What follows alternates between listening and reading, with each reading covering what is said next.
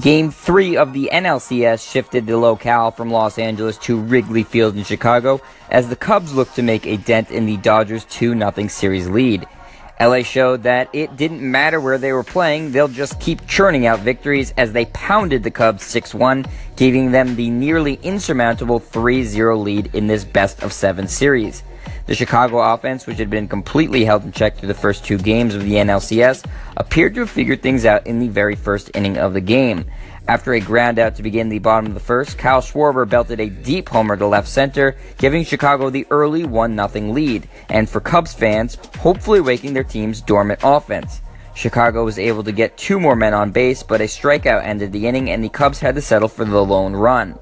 The Dodgers would quickly get that run back with a leadoff homer in the top of the second from Andre Ethier, tying the game up at one. The next three batters went down in order, and so did the Cubs hitters in the bottom of the inning, and we headed into the third with the score knotted at one.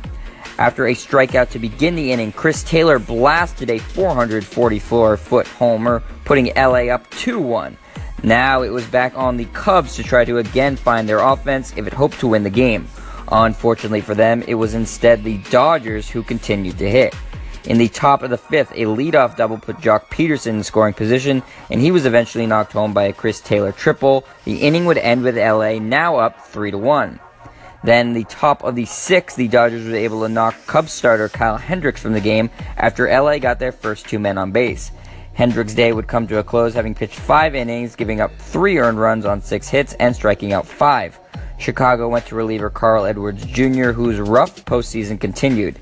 He was able to get the first man he faced out, then gave up a walk, loading the bases with one out.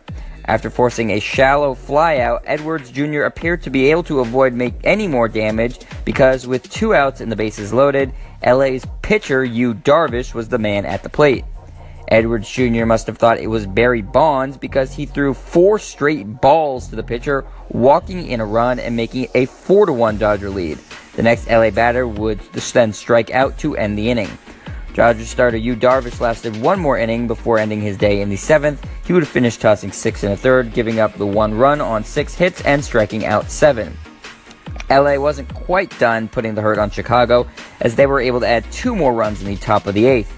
A pass ball scored Logan Forsythe, and catcher Aaron Barnes scored the Dodgers' sixth run via a sac fly from the pinch hitting Kyle Farmer.